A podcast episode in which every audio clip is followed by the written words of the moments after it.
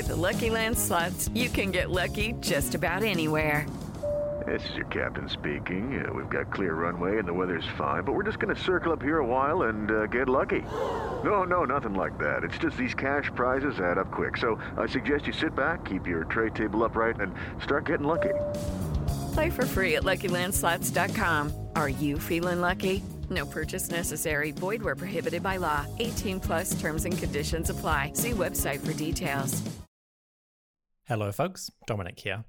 Just a quick note before we begin. There is an extended version of this episode available to my Patreon subscribers.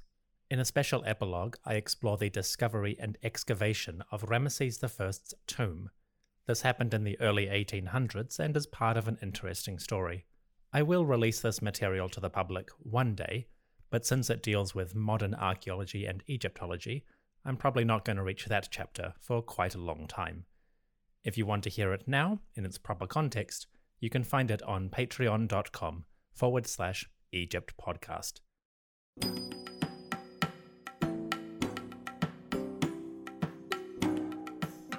Iri Nini Chen, greetings to you. Welcome back to the History of Egypt podcast, episode 178 From Nile to Niagara. Today, we continue the tale of Ramesses I, Egypt's new ruler, and his novel family. It is a tale with several moving parts, including Ramesses' government and his heir, the Crown Prince Seti, as well as a curious tale of international travel. It's a fun ride. This episode comes to you on behalf of Brian, Joel, and Muhannad, who joined the Patreon as hereditary nobles. Folks, you are too kind. May the great sun god Ra shine upon your lands, bring prosperity to your house, and ensure your bloodline endures for 3,000 years. To everyone listening, thank you for joining me. Come, let's continue the tale of Ramesses I.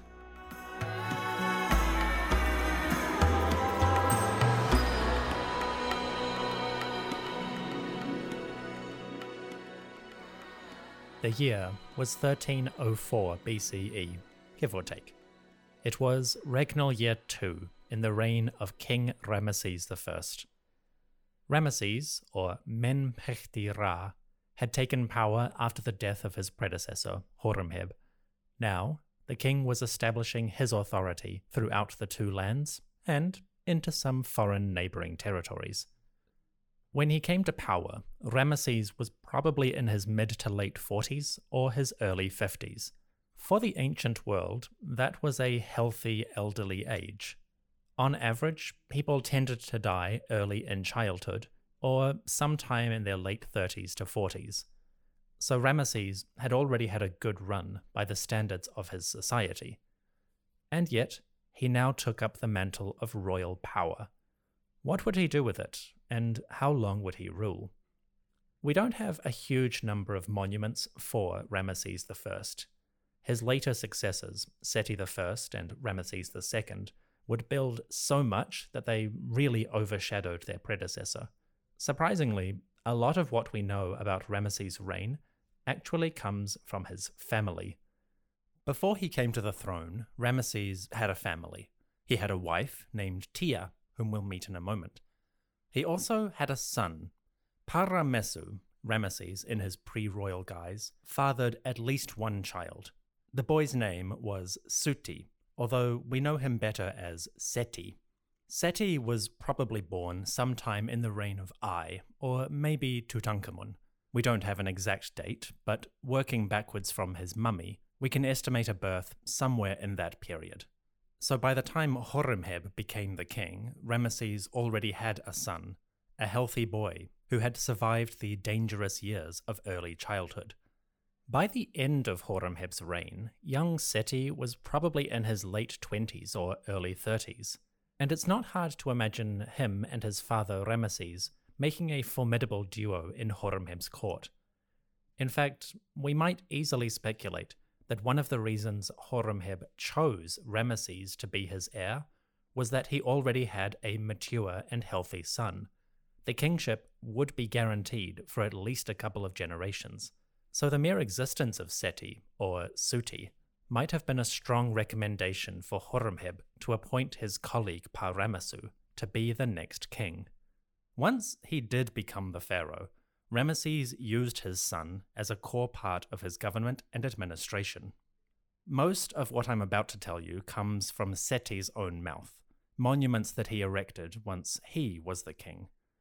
As a result, he may be editing his own past, making himself look better and more important in the government, but at the very least, these texts will give us an idea of the role Seti might have played as the heir and prince of his father. Seti describes this period in surprising detail. In a ceremonial text recorded at Abydos, Seti wrote the following quote, So the Lord of all, Ra, appointed my father as ruler to restore their temples.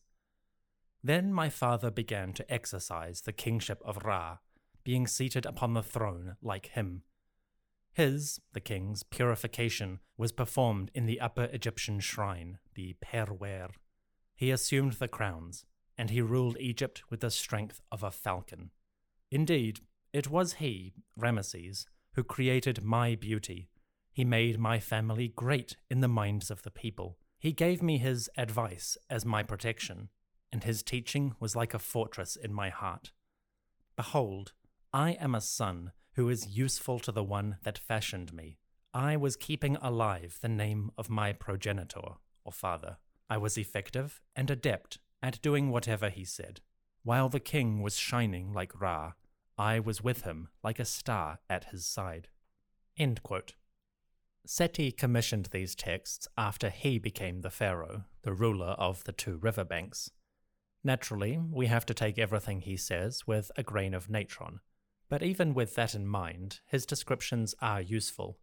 Seti gives us a few details about the reign of Ramesses I and his own part within those events. The young man, later pharaoh, describes his work in Ramesses' government, and even his military affairs. Seti says the following quote, For the king, I subdued the lands of the Fenchu, and I repulsed dissidents or rebels from the desert hill countries, so that I might protect Egypt for the king as his wish.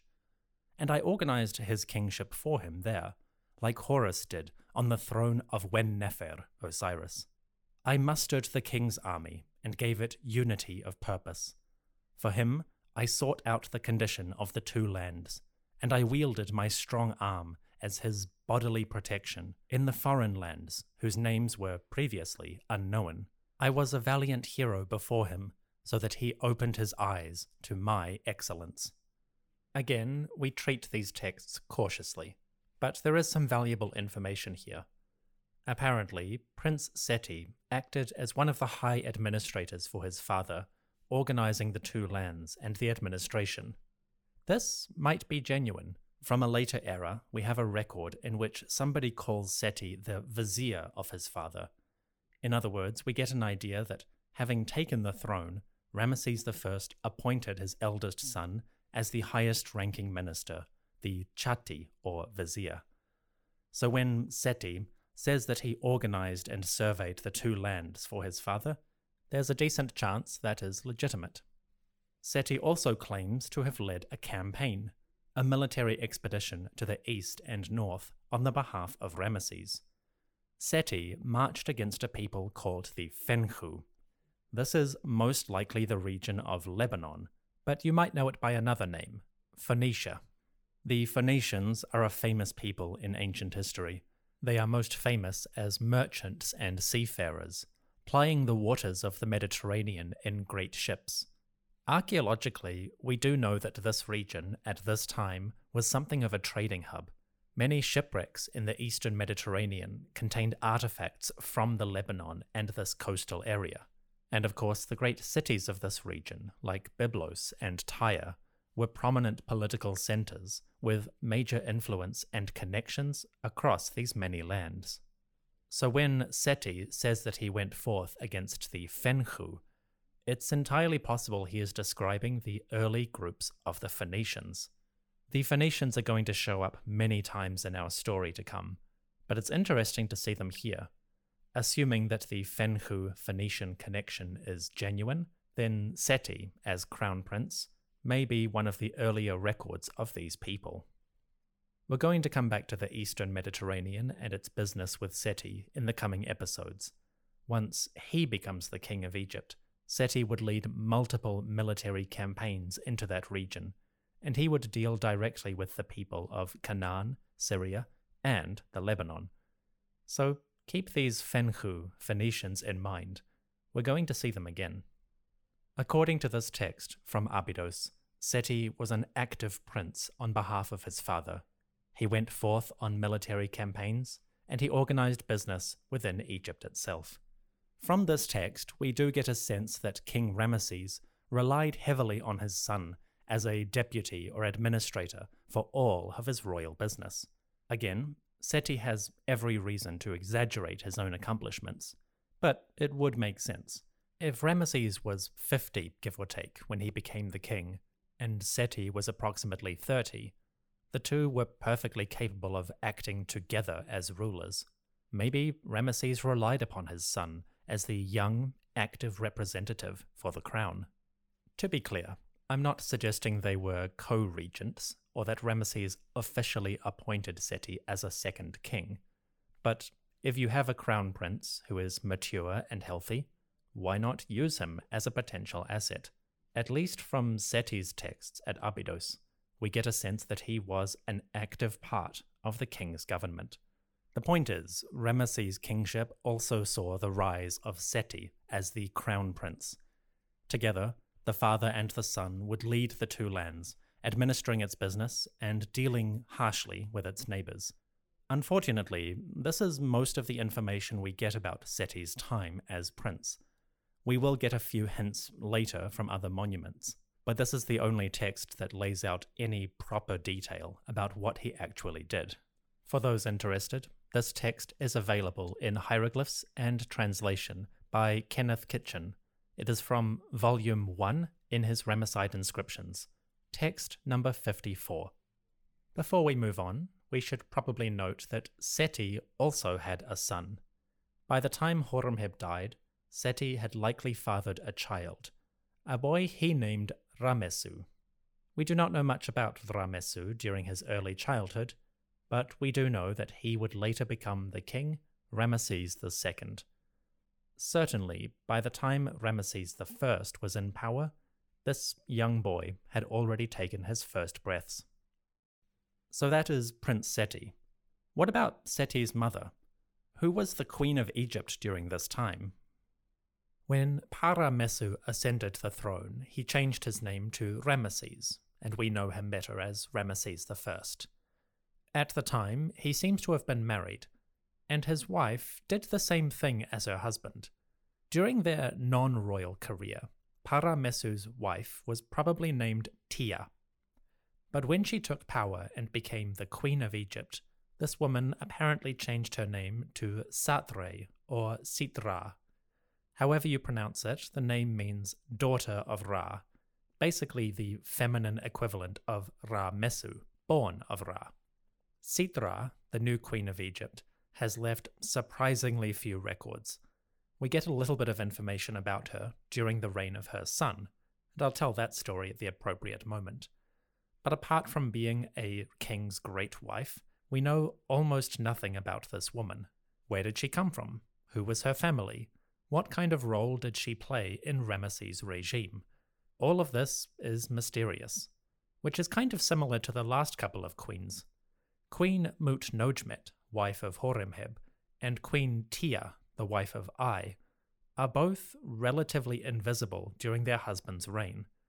They have some minor records and monuments, but compared to the great figures like Ankhesenamun, Nefertiti, and Queen Ti, these later queens are far less prominent. That may have been intentional. Perhaps following the Amarna period, the royal government, or at least the courtiers, wanted to downplay the influence of powerful royal women. We can only speculate on that, and we should always be careful about projecting modern sensibilities back onto the past. But there is a noticeable pattern. After famous figures like Ti and Nefertiti, we don't know much about the next generation of queens. It's a difficult situation to untangle on the evidence currently available. On the one hand, we can wonder did certain groups within society try to push the role of the king's great wife into the background? Or is it simply a matter of preservation? Does this period just happen to leave fewer records than what we would expect for these powerful ladies? As always, it is difficult to speculate with such meagre materials, but we are going to explore this question in greater detail in future episodes. Although the 18th dynasty and the days of Nefertiti and Ti have passed, we are not done with famous, influential queens. There are some truly noteworthy names coming up. So the story is not as simple as we might imagine. For now, all we can say is that Queen Sitra the wife of Ramesses I, is relatively invisible during her husband's time on the throne. That would change following his death and the ascent of their son, but for now, we will leave the queen at the court in a position of some obscurity. We know far less about Queen Sitra than we do her son, Prince Seti, but this was the family of Ramesses I, the royal lineage that he and his wife were shaping. Anyway, back to Ramesses.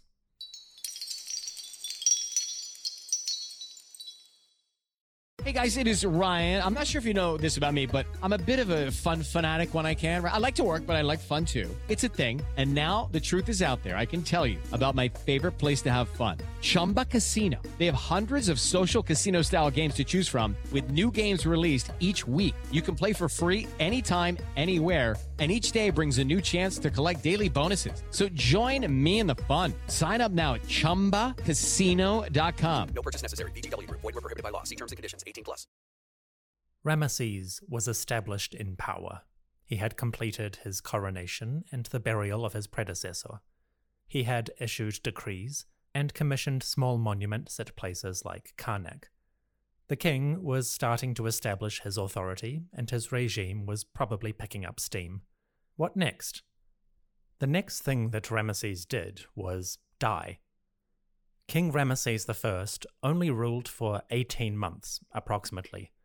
We have some records that reference year 2, so he made it at least 12 months on the throne. But beyond that, the evidence for this king suddenly disappears. His royal tomb is tiny and clearly incomplete, and his monuments, beyond Karnak, are practically non existent. In other words, King Ramesses I probably died less than 24 months after he took power. That makes him one of the shortest reigning kings on record.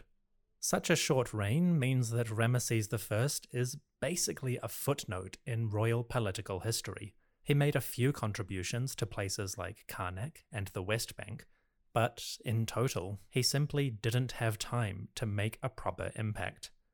The king's heirs, notably his son, Seti I, would contribute to his legacy by commissioning monuments in his name, and it's thanks to Seti that we have a few better records of Ramesses I and his time.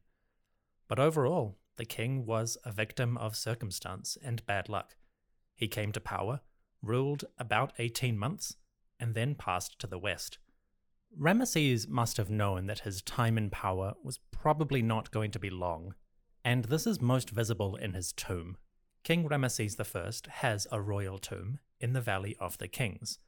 He commissioned this early in his reign, and it made some progress in the 18 to 24 months of his reign. But the tomb itself is incredibly small and its dimensions are seriously truncated compared to earlier rulers.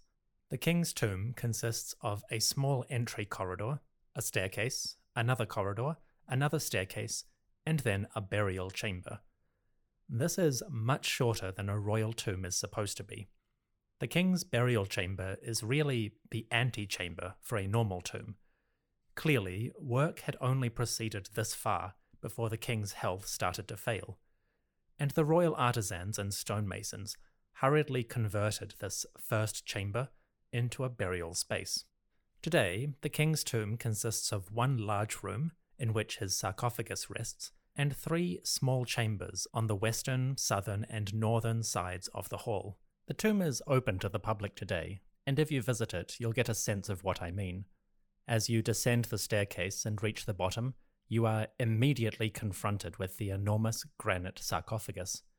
The burial chamber itself is not much larger than that of Tutankhamun. In fact, the overall tomb's dimensions are roughly comparable with the boy king. Unfortunately, Ramesses did not enjoy an intact, splendid burial that would be discovered by modern archaeologists. Instead, the hall is empty except for the sarcophagus and the beautiful paintings. The walls of this tomb are decorated with images of the king before the gods and various scenes from the Book of Gates, that elaborate funerary literature that we described in previous episodes. The colours are bright and vibrant, and the overall quality of the art is exceptional. It's almost as good as Horemheb, except for one crucial difference. The decoration of this burial chamber is simply painted on the wall. Horemheb's artists had done something different. They had sketched the scene out and then chiseled the carvings out of the wall. This gave them a slightly raised quality, similar to the walls of a temple. But that style of decoration was incredibly laborious and time consuming. Apparently, the artists decorating Ramesses' burial chamber knew they did not have time to accomplish that, so they went straight back to paint on top of plaster. It's an interesting blip after Horemheb's innovations. The art is beautiful, and one particularly noteworthy scene is in a small alcove. On the western side of the burial chamber, a low niche kind of goes inwards, a bit like a corridor.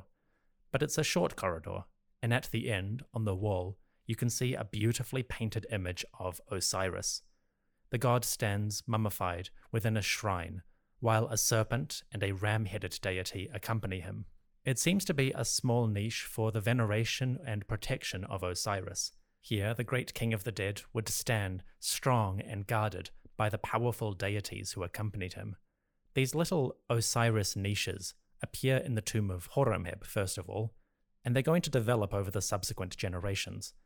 It's an interesting little feature that we see beautifully represented in Ramesses' tomb. So, the tomb is small, consisting of one major room and three small niches or alcoves leading off.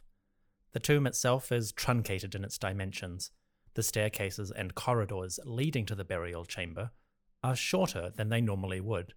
So it seems like Ramesses' architects kind of knew they didn't have that long to build it, and they designed a tomb with smaller dimensions overall. Of course, if the pharaoh reigned longer than expected, they could simply expand and build upon what was there. But in the end, the truncated design was a good choice. When the king died just 18 to 24 months into his reign, the burial chamber was already underway, and the artists could rush to finish it. They did a good job in the circumstances.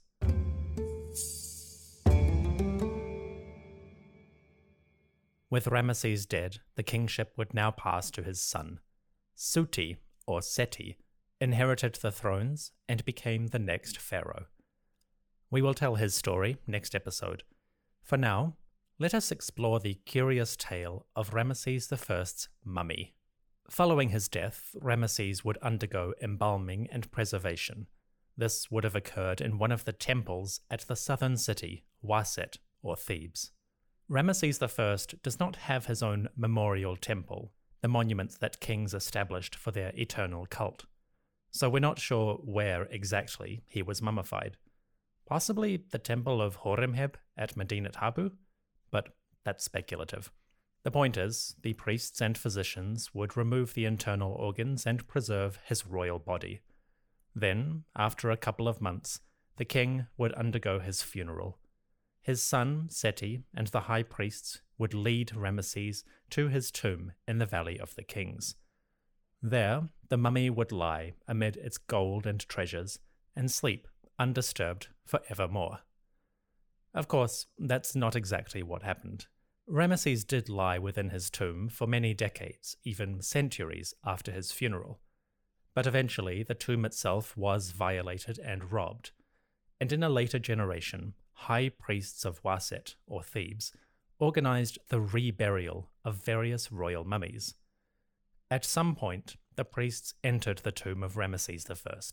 They opened the sarcophagus and removed the coffin and the mummy within. At first, they took this mummy to a nearby tomb, possibly the tomb of Seti I, Ramesses' son. There, King Ramesses I would lie for at least a few years, but eventually he was moved once again. Around 1150 BCE, priests of the region removed many royal mummies from their tombs and burial chambers. They gathered the bodies, repaired or rewrapped their linen shrouds, and placed them back into coffins. Some rulers went into their original caskets, Others had to make do with new coffins, repurposed from other bodies.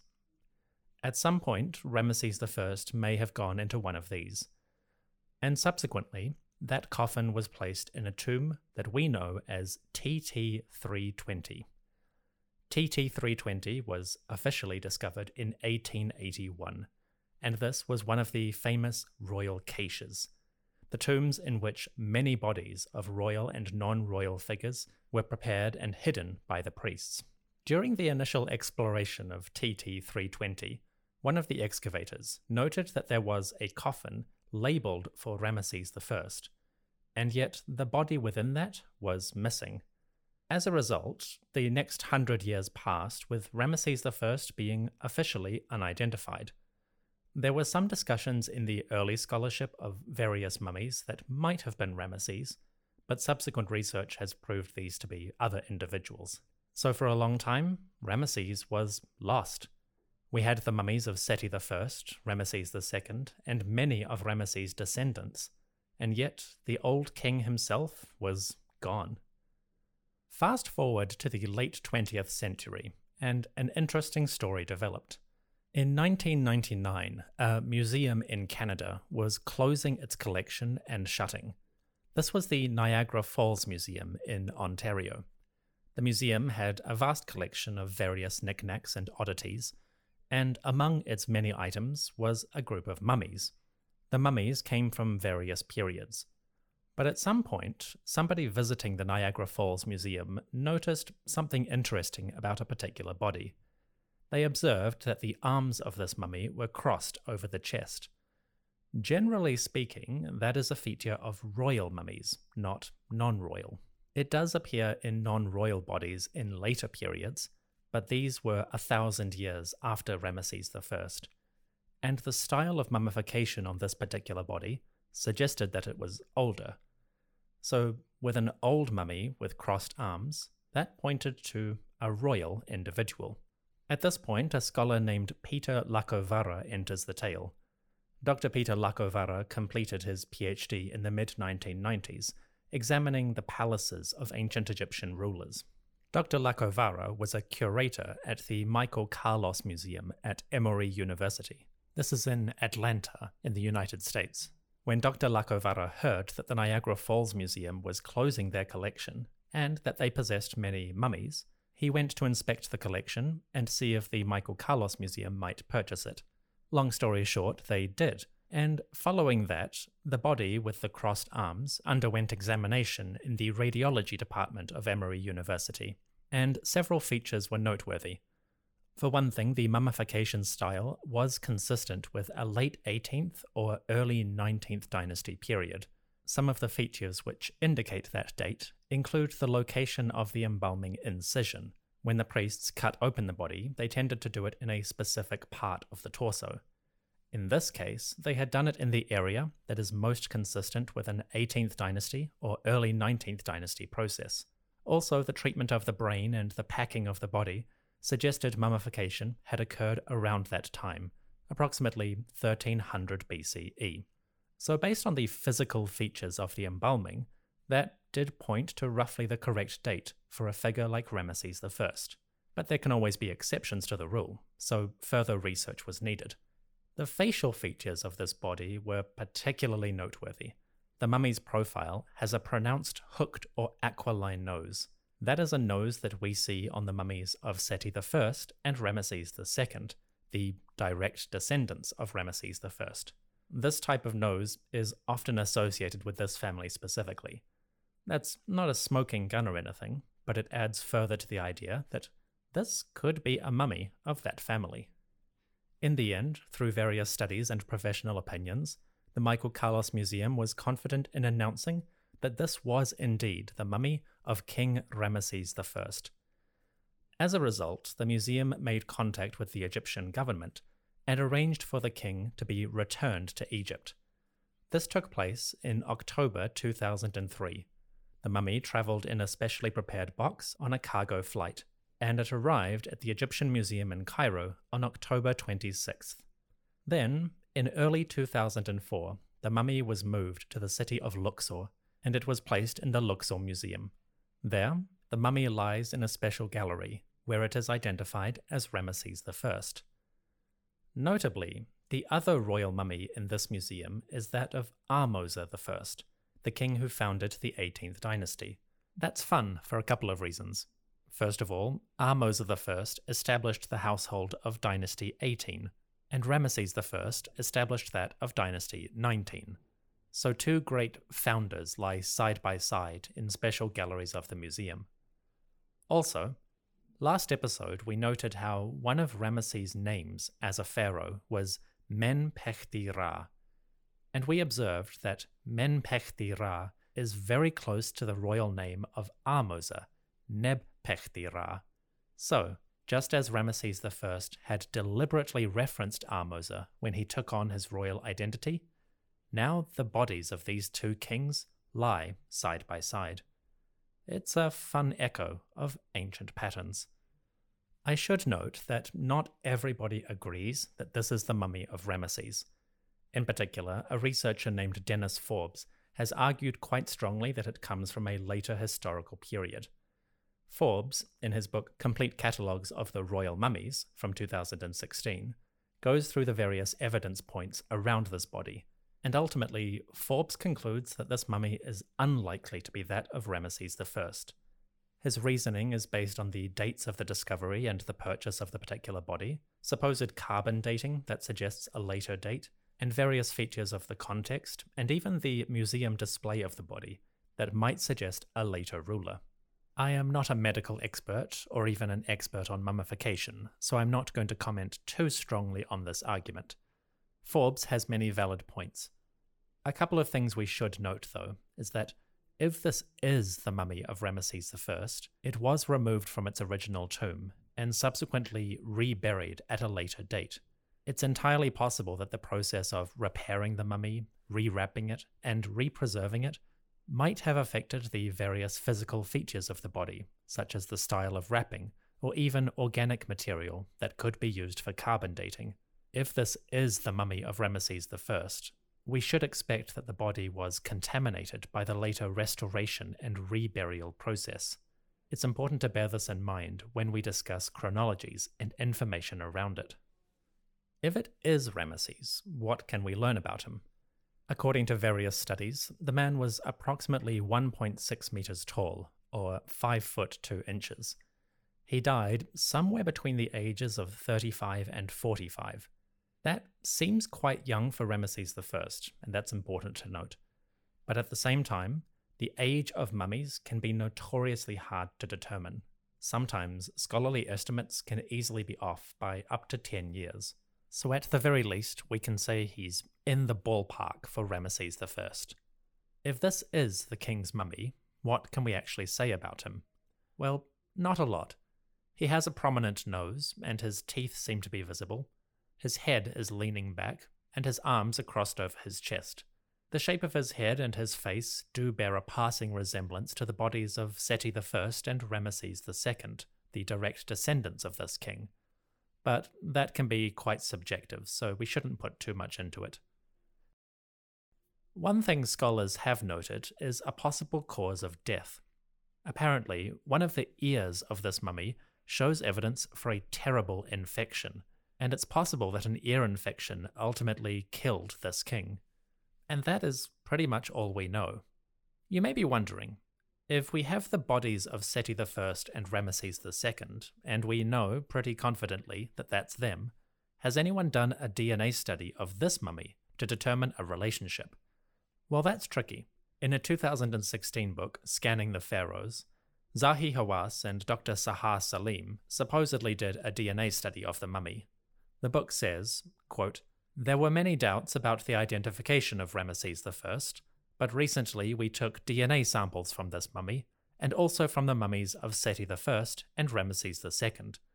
The resulting analysis indicated that the former is his son and the latter his grandson. You may notice that there is no further information about the DNA or any of the medical data. In fact, as far as I can tell, none of the scientific results from this DNA study have been published. And that is a problem.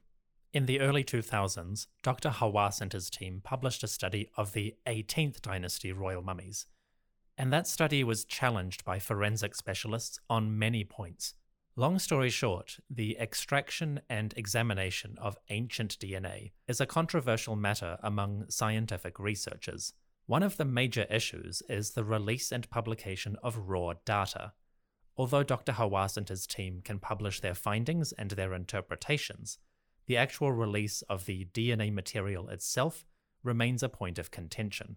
So, when a book like this says, We did a study of Ramesses I and found a relationship with Seti I and Ramesses II, that's certainly possible, but without the raw DNA information, specialists cannot examine the arguments for themselves, and historians cannot rely on the DNA studies for their own interpretations.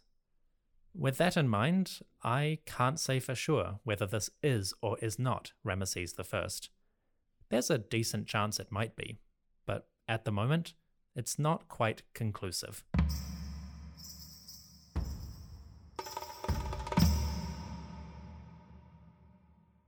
Ramesses I died in his second year of rule.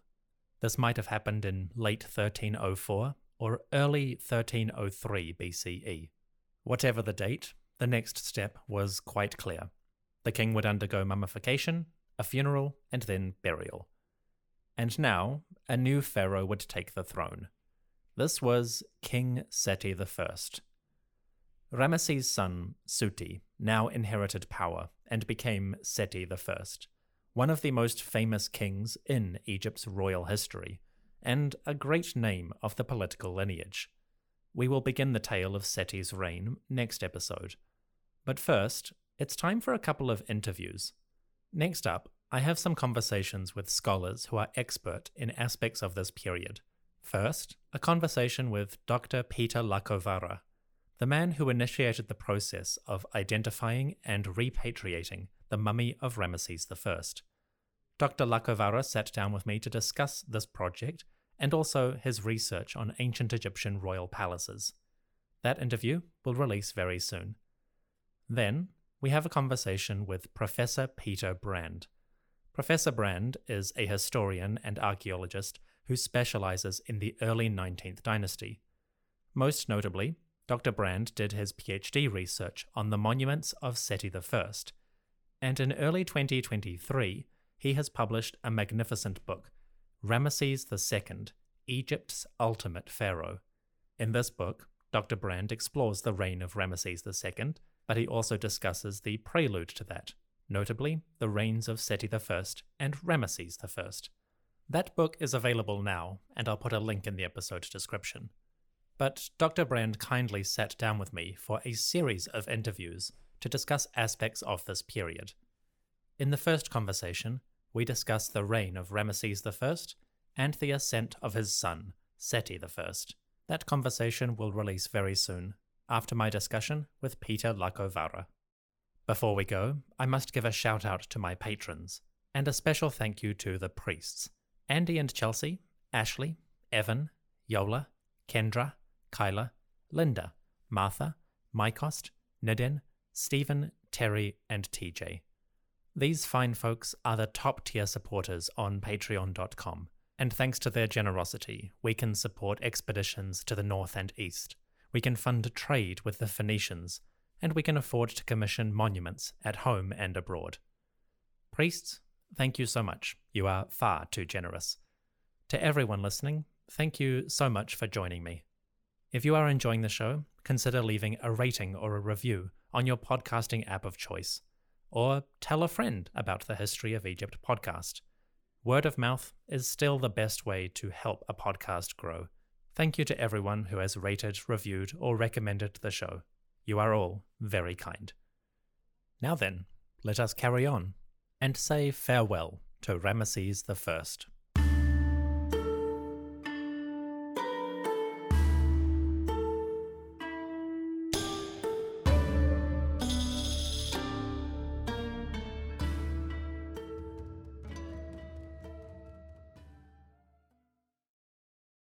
Lucky Land slots, you can get lucky just about anywhere. This is your captain speaking. Uh, we've got clear runway and the weather's fine, but we're just going to circle up here a while and uh, get lucky. No, no, nothing like that. It's just these cash prizes add up quick. So I suggest you sit back, keep your tray table upright, and start getting lucky. Play for free at LuckyLandSlots.com. Are you feeling lucky? No purchase necessary. Void where prohibited by law. 18 plus terms and conditions apply. See website for details.